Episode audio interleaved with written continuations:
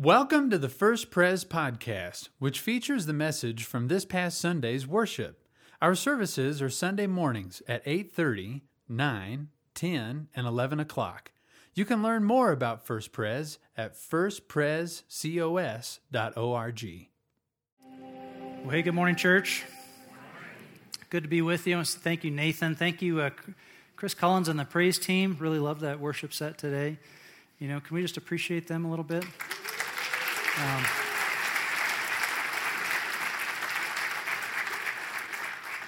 you know, we worship so that God, so that God will soften our hearts to receive the word better. And sometimes our hearts are kind of hardened up, and the soil is really is really firm. And um, and when you guys, as a praise team, I could feel your heart today. When you guys are willing to show your heart, that helps us to you know to open our hearts a little bit. So I'm just grateful for that. We're in Humanize Me, and we're talking about community. And I'm going to read to you from Luke 19, verses 1 to 10. So I encourage you to get your Bibles out to follow along or to turn on your Bibles. Any way the Word of God comes into your life, I want you to follow along with me as we look at Luke chapter 19, verses 1 to 10. And as we open the Bible, let's open our hearts in prayer. Lord, we do pray that you'd soften our hearts, that, that the things that we would do as we enter an hour like this, they'd be sacred things, and that you, by your Spirit, would soften our hearts, would open our minds, so that we can actually hear your voice, that we can hear you speaking, and know by the time we've left this room, we haven't heard from one another, we haven't heard from some preacher on a stage. But we've heard you, Jesus, talking to each one of us and telling us how much you love us. We pray it in Jesus' name. And the church said, Amen. Luke 19. Jesus entered Jericho and was passing through. A man was there by the name of Zacchaeus. He was a chief tax collector and was wealthy. He wanted to see who Jesus was, but because of he was short, he could not see over the crowd. So he ran ahead and climbed a sycamore fig tree to see him, since Jesus was coming that way. When Jesus reached the spot, he looked up and said to him, Zacchaeus, come down immediately. I must stay at your house today. So he came down at once and welcomed him gladly. All the people saw this and began to mutter, He has gone to be the guest of a sinner. But Zacchaeus stood up and said to the Lord, Look, Lord, here and now I give half my possessions to the poor. And if I have cheated anybody out of anything, I will pay back four times the amount. Jesus said to him, Today salvation has come to this house, because this man too is a son of Abraham.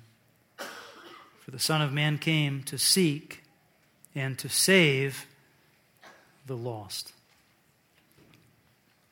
What does that have to do with community? Loneliness is at an epidemic. People are, are feeling more and more alone in our time. In fact, you may have missed this, but two years ago, the, the government in the United Kingdom created a, a new kind of a, of a commission, and they appointed a minister of loneliness over the whole nation. Why? Because they did a survey, and when they surveyed the, the citizens of the UK, one out of five, 20%, reported that they felt lonely or completely alone most of the time. And, and they also came out with this. Uh, the report said that 200,000 of the elderly in the UK, 200,000 of the elderly reported on this survey not having had a meaningful conversation with a relative or friend for over one month. And that kind of loneliness, it actually has, an, has a physical impact. And so the, they were concerned about it from a health perspective, that that kind of loneliness, it lowers life expectancy and it causes health uh, damage uh, to the equivalent of, of smoking and obesity. So they appointed a, a minister of loneliness because somehow in this world, in this time where we're supposed to be more connected than ever, we're supposed to be more together than ever, somehow loneliness is the worst that it as maybe ever been. Uh, a hotel in, um, in Brussels, Belgium, has begun addressing this. They've begun renting goldfish to the people who stay at their hotel. Seriously. Re- can you read the sign? Rent a fish.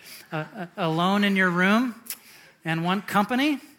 Rent a fish. It's about four bucks a night, and uh, and you can have a, a, little a little swimmy partner uh, there in your hotel. Have you ever been there? You've been like, I would take anything. And uh, so they, will rent this this fish to you. Now we've been getting some performance reports uh, in the comment card about this fish. Do you want to hear some of them? They say, not a great conversationalist, but a good listener. A good listener which is important in a friend. And another comment, okay, a little wishy washy, hard to pin down. Yep, I can see that. Not too easy to cuddle. You know, you can imagine that. That is a hard cuddle right there. That's difficult. Or, or this one, you know, some people say it's just kind of cold, it's not easy to talk to. But on the other side, somebody said, too bubbly. Too, too bubbly. See, I thought that was the funniest one. But I should have changed the order. Rent a fish. That, that is funny. I mean, that is funny. Although at the same time, isn't it kind of sad? You know? So let's talk about relationship poverty today. You see, it's, it's dehumanizing when we get ourselves isolated and alone, when we get ourselves into such a, a bubble that we've separated ourselves from relationship with others. It's dehumanizing because God, who made us to be human beings in His image, God made us to be in relationship. Solitude can be a gift, but lonely is no good. It's no good. It's no good. Now, here's the deal. When we get isolated and alone, when we cut ourselves off from those around us, when we find ourselves uh, uh, isolated and behind layer after layer of protective shield, Jesus knows how to break through and find us where we are and pull us into community and connection. Verse 1 Jesus entered Jericho and was passing through. A man was there by the name of what? Zacchaeus. We might as well say his name because we can't spell it. Zacchaeus. He was a chief tax collector and he was wealthy. So, Jesus, what do we learn? Jesus was passing through, right? He's passing through. So, everything that happened with Zacchaeus was by pure accident. Nothing that happens in Jesus' life is by accident. We get to meet Zacchaeus. What do we know about Zacchaeus? Zacchaeus was a chief tax collector and he was rich. He was a chief tax collector and he was rich. Well, let me tell you, tax collectors were not well liked in that day. They weren't super popular like they are in our time. you know, first on the invite list. No, it was, it was, worse than that. It was worse than that. The people were suffering uh, an oppressive occupation from Rome. And the tax collectors, they were the ones who colluded with Roman authorities to suck wealth out of the provinces. So, what would tax collectors do? They would purchase a kind of a franchise of a tax base. And they had to return to Rome a certain amount of money, you know, each term from that tax base. But whatever they could get above and beyond that, whatever they could wrench out of the people, they got to keep for themselves. So, this was your tax collector. And a system like that, what does that produce? That produ- that's a, a greed based kind of corrupt mob boss kind of a, kind of a system. Okay? That's a tax collector. And Jesus had met tax collectors before. In fact, in the same gospel back in chapter 5, he came upon a, a, tax collector named Levi. We actually know him best by his other name, Matthew. And Jesus came to Matthew, and he was, Matthew was at his tax collecting booth, bringing in these gains, when Jesus said, Get up from there and follow me. And what did he do? He got up and he, he followed Jesus. And later on, Jesus was addressing a group in Luke 15 of tax collectors and sinners when he told some of his most famous parables, like the, the parable of the prodigal son. Who was he talking to? Tax collectors and sinners. He had them all gathered together. So Jesus knew something about these people. And Matthew is with Jesus as they enter Jericho now. And Matthew was a tax collector. And Matthew, we, may have even known Zacchaeus. Why? Because Zacchaeus, scripture tells us, was a chief tax collector. In fact, he's the only one in the New Testament who gets that title. Now, what does that mean? Maybe he was the one who bought and sold the franchises. Maybe he was a, a kind of a supervisor. Maybe Matthew knew Zacchaeus. Maybe he learned from Zacchaeus. And maybe as they were entering Jericho, Matthew just kind of came along uh, Jesus and said, Jesus, let me just, let me tell you, when, when we get into that town, uh, there's a guy there that I know. His name's Zacchaeus. And he is he's the chief tax collector. I learned everything I learned about tax collecting from him. And let me tell you, he's a monster at it. He's a beast. And when you see him, if you if you see him in the city, Jesus, we just we should just turn the other way. Let me help you. We should just turn the other way. Because never has there been a man further from the grace of God.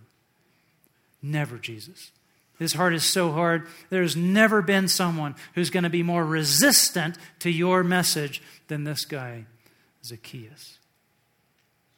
See, he's chief tax collector. In a corrupt system, the person at the top is the one who's the best at being the worst. And so, when we see this Zacchaeus, Jesus, when we see this one, just turn the other way. Let me ask you Have you ever known someone that you were tempted to think was beyond the reach of God's grace? Zacchaeus was chief tax collector and he was, he was wealthy, he was good at it. And we also know something else about Zacchaeus. Maybe the most famous thing we know about Zacchaeus. Zacchaeus was a wee little, yeah, he was short. He was short. He was short. Verse 3. He wanted to see who Jesus was, but because he was so short, he could not see over the crowd. So he ran ahead and climbed a sycamore fig tree to see him since Jesus was coming that way. Okay, yeah, he was short. He was short. But listen, you know what else? Nobody got out of the way for Zacchaeus. Do you see that? Zacchaeus wanted to see, he wanted to be a part of things. But when Zacchaeus comes along, this is the crowd, you know? pretending not to see him, you know. You know, I've got no time for him. If he wants, if he's got a problem, he can figure it out on his own. If he wants something in his life, he can go figure out how to get it. I don't have time for a guy like that. Zacchaeus was chief tax collector. He was wealthy. He was short.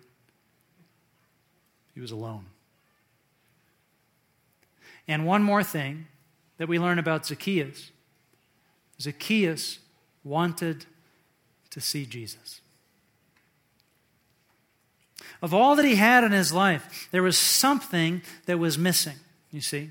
In all of his, his successful, rich life, there was still something that wasn't satisfied. There was some layer of, of discontent, and he wanted to see Jesus. Now, why? Was it just the curiosity? Was it the celebrity? Was it the, the sort of uh, the buzz of the event? Was, was, it, was it jealousy, like somebody else is getting the spotlight? Or was it that, G- that Zacchaeus wanted to see someone who's truly good, whose ministry is known for goodness? in all of his work, in all of his life. He's been so successful at building his kingdom and, and, and knowing how to get the money to flow into his life and to keep it there and guard it there for all that he had made and maintained. Maybe he wanted to see just something good, something good in the world. Maybe it was his loneliness. But whatever it was, it was enough to compel Zacchaeus to take a risk and to run ahead to climb a tree and just to, to, to forget about all the humiliating jabs of the crowd. He had to see Jesus. Verse 5 When Jesus reached the spot, he looked up to him and said to him, Zacchaeus, come down, what? Immediately. I must stay at your house today. So he came down at once and welcomed him. Listen now. Even when we have have locked ourselves up in isolation, even when we find ourselves isolated and alone, for, for, for whatever reason, things that we've done, things that others have done, when you find yourself trapped in aloneness and in isolation, in your bunker of alone, in your cell of loneliness, listen, Jesus knows where to find you and how to break in and bring you out of it. Jesus says, Zacchaeus Come down. And come down. Immediately. Right now, not later. Not don't sit up there in your situation and think about it, okay? Now is the moment. I'm here. And you step down out of that loneliness and you walk toward me. Why? Because right now is the time. This is the moment where your isolation ends. You see, we get into these situations, we think there's no urgency. I've gotten used to my life in this way. I've gotten accustomed to this kind of a pain. And when this ache comes along, I know how to handle it because Jesus, my life has felt like this for quite some time. So you don't need to act like it's something urgent to move into my life. But for Jesus, the minute he arrives, and He knows that you're in pain. He can't move fast enough. He can't move fast enough. Zacchaeus, come down right now. You're alone is over. I'm here. Jesus says, I must, right? Not a question, not a request, an urgent necessity. I must. Zacchaeus, come down. I must enter your life. I must stay at your house today. Let's talk about Zacchaeus' house for a minute. Which house was Zacchaeus' house? The big one. he's wealthy, he's rich, he's a tax collector. Oh, yeah, I know Zacchaeus' house. It's the, you know, it's the one at the end of the lane, the big one. And what do people think about Zacchaeus' house in that town? What do they associate with the house of Zacchaeus? Well, he's a chief tax collector. He colludes with Rome. He, he deals with the idolatry of money. He, he's, you know, he's always on the wrong side. He's never on the right side. No self respecting person with any sense of ethics would ever go into Zacchaeus' house. No spiritual person, no religious person would ever enter the threshold of a man like that. And no self respecting patriotic Israelite would ever even associate with a man like Zacchaeus. What is Zacchaeus' house? That's that one. And the only association that people have with it is pain and shame. Oh, yeah, I've been in there once. I had to go in there once and beg him. I had to beg that man to give me one more week. I had to beg that man to let me off for just a little longer before he sent his hit squad out for my family. Oh, I know the house of Zacchaeus of Jericho. Large, ornate, secure, and empty. And Jesus says, I must enter your house today. Now, between verses 7 and 8, there must have been a meal because uh, even though we don't get the meal, there must have been a meal because Zacchaeus stood up. We see that Zacchaeus stood up and said something to the Lord in verse 8. You see that? So, um, I mean, maybe there wasn't a meal. The only other alternative is that uh, Zacchaeus fell out of the tree when he was coming down to see you. You know, he fell, boom. And then he got up and said, Lord, I feel really different about things, you know? Wham! Maybe, but I think there was a meal, you see. And Jesus and his disciples, he went to Zacchaeus' house. They went to Zacchaeus' house and they entered that house. And what was empty and lonesome and vacuous and void, they broke through and they entered in. And all of a sudden, there was, there was joy. All of a sudden, there was conversation, there was laughter, there was food, there was wine, there was celebration. And, and Jesus penetrated that, that glass. He broke through that shield and he brought in all of this joy. And when he broke through, when he popped that bubble of loneliness, when he broke that glass, then something else could come rushing in right behind. You know what it is? Jesus called it salvation. Salvation. Salvation. Look at this, verse 8. But Zacchaeus stood up and said to the Lord, Look, Lord, here and now. I give half of my possessions to the poor. If I've cheated anybody out of anything, I'll pay back four times the amount. And Jesus said to him, Today, what? Salvation has come to this house. Salvation. Because this man, too, is a son of Abraham. The law for a person who defrauded someone else, in Leviticus 6 and elsewhere, it tells us the law was you give that money back plus 20%, one fifth. Zacchaeus isn't running after 20%, is he? He's looking at more like 400%.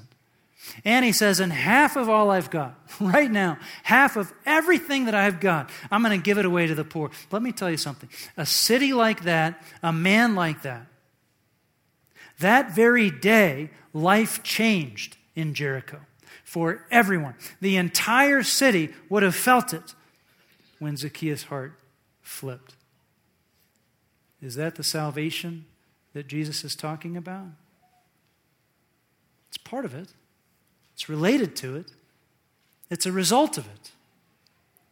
This man, Zacchaeus, he's changed. His life is, is totally different. Immediately, he's transformed. That's why Luke didn't tell us all about the meal, because he didn't want us to miss how quick the transformation was in this man's life. And, and all of a sudden, a new man is formed. The rivers of his heart change direction in a violent flip, and everything that was, that was flowing in is now flowing out. And everything that he was resistant to, he's now open to. And he's entirely made a new man. A new man. Is that the salvation that Jesus is talking about? Well, he goes on, Jesus goes on and says, Zacchaeus, come down. Oh, yeah, I did that part. Today, salvation has come to this house. Why? Because this man, too, is a son of what? Of Abraham. This man, too, Jesus says, is a son of Abraham. What's Jesus saying? He's saying, look now, this man, or it's like this This man, this man too, is a son of Abraham. He's one of us. He's in the family. No more isolation, no more separation, no more shutting him out, no more him shutting you out. This man, too, is a son of Abraham. He's part of the family, a brother. No more alone. Is that the salvation Jesus was talking about? It's part of it. But, friends, it goes even further than that. There are moments in our lives that give us insight. There are moments in each one of our lives where we see something, we learn something, we understand something. And even right in the middle of it happening, we start to realize what I'm learning right now in these moments that might change everything. That might change the rest of my life. This is just such a moment. And we learn about it because of what Jesus says next. Luke 19:10. Church, let's just say this verse together as one body. Would you? Luke 19:10, for the Son of Man came to seek and save the lost. You see, he was lost. Would Zacchaeus have thought himself lost a day ago? But as soon as Jesus arrived, he recognized I was lost. But at that very same moment, he realized here is Jesus, the Son of Man, and he has come to seek and to save the lost. What is salvation? It's that he was lost, and Jesus sought him, and Jesus called him, and Jesus saved him. And now he knows Jesus, the living Christ. He doesn't long to know Jesus. He doesn't want to see something that he thinks is missing in his life. He knows Jesus Christ as his Savior and his Lord, and his life now belongs to him. Jesus said that's what eternal life is in John 17. 3, excuse me. He said, Now this is eternal life, that they know you, the only true God, and Jesus Christ, whom you have sent. That's salvation. That's eternal life. Your life in his hands. And Zacchaeus learned it that day. Today, Jesus said, salvation has come to this house. A few years ago, we had a friend here named Eric Jacobsen. He's pastor of First Pres Tacoma.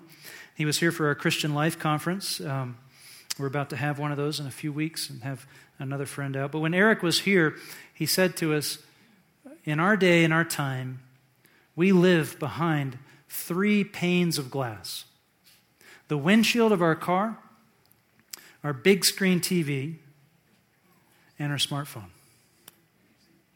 Three panes of glass. Three technologies that were promised to bring us closer together, but have actually caused us to fall even more apart. Three things that we've invented that promise to bind us to one another, but have actually caused us to separate from one another. Three panes of glass.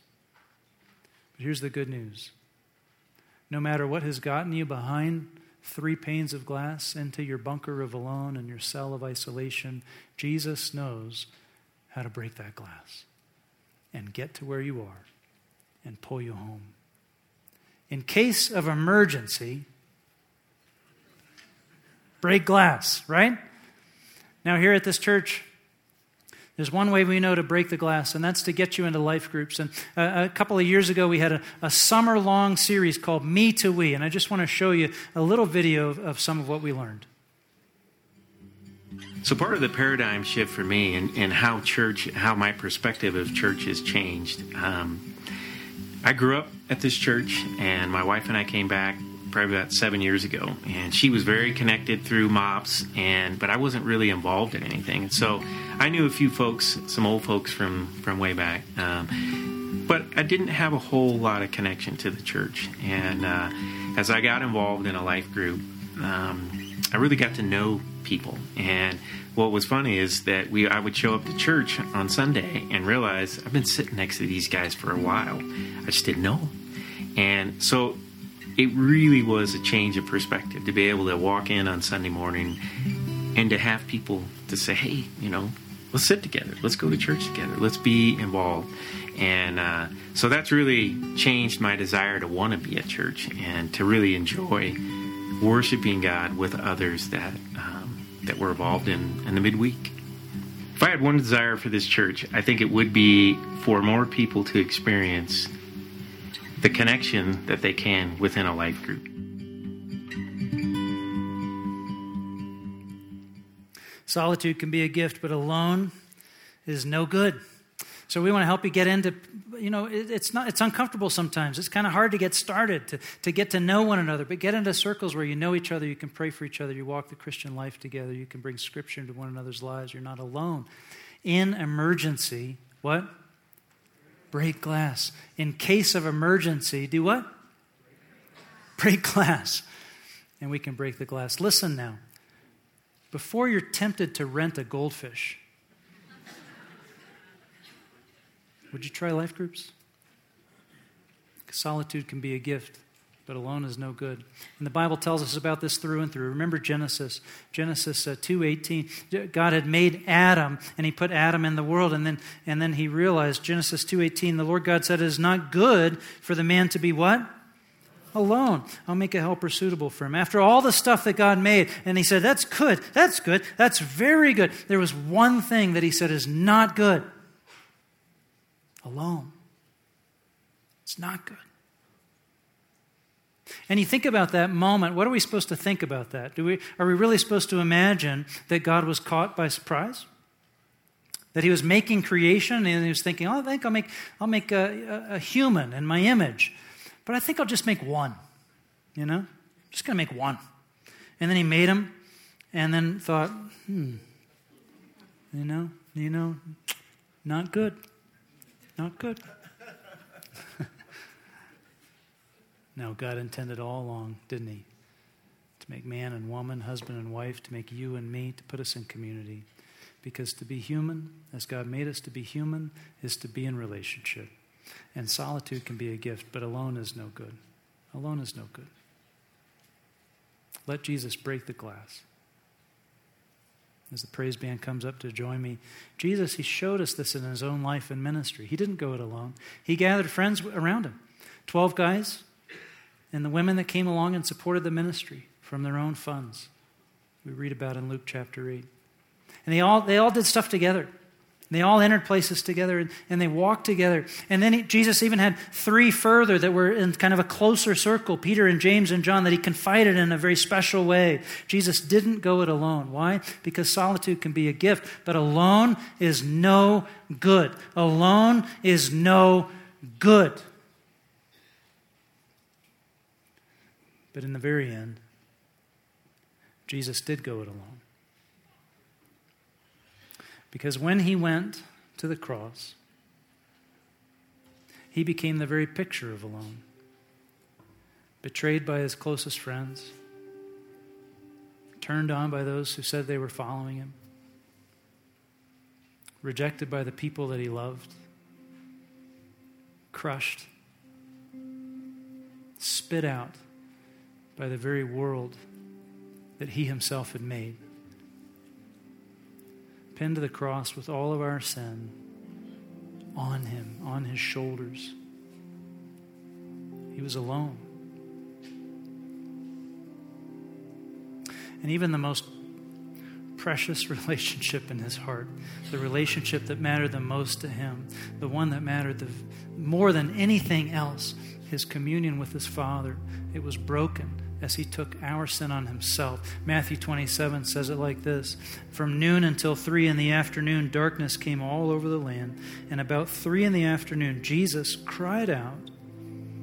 Jesus cried out in a loud voice Eli, Eli, lema sabachthani, which means, My God, my God why have you forsaken me?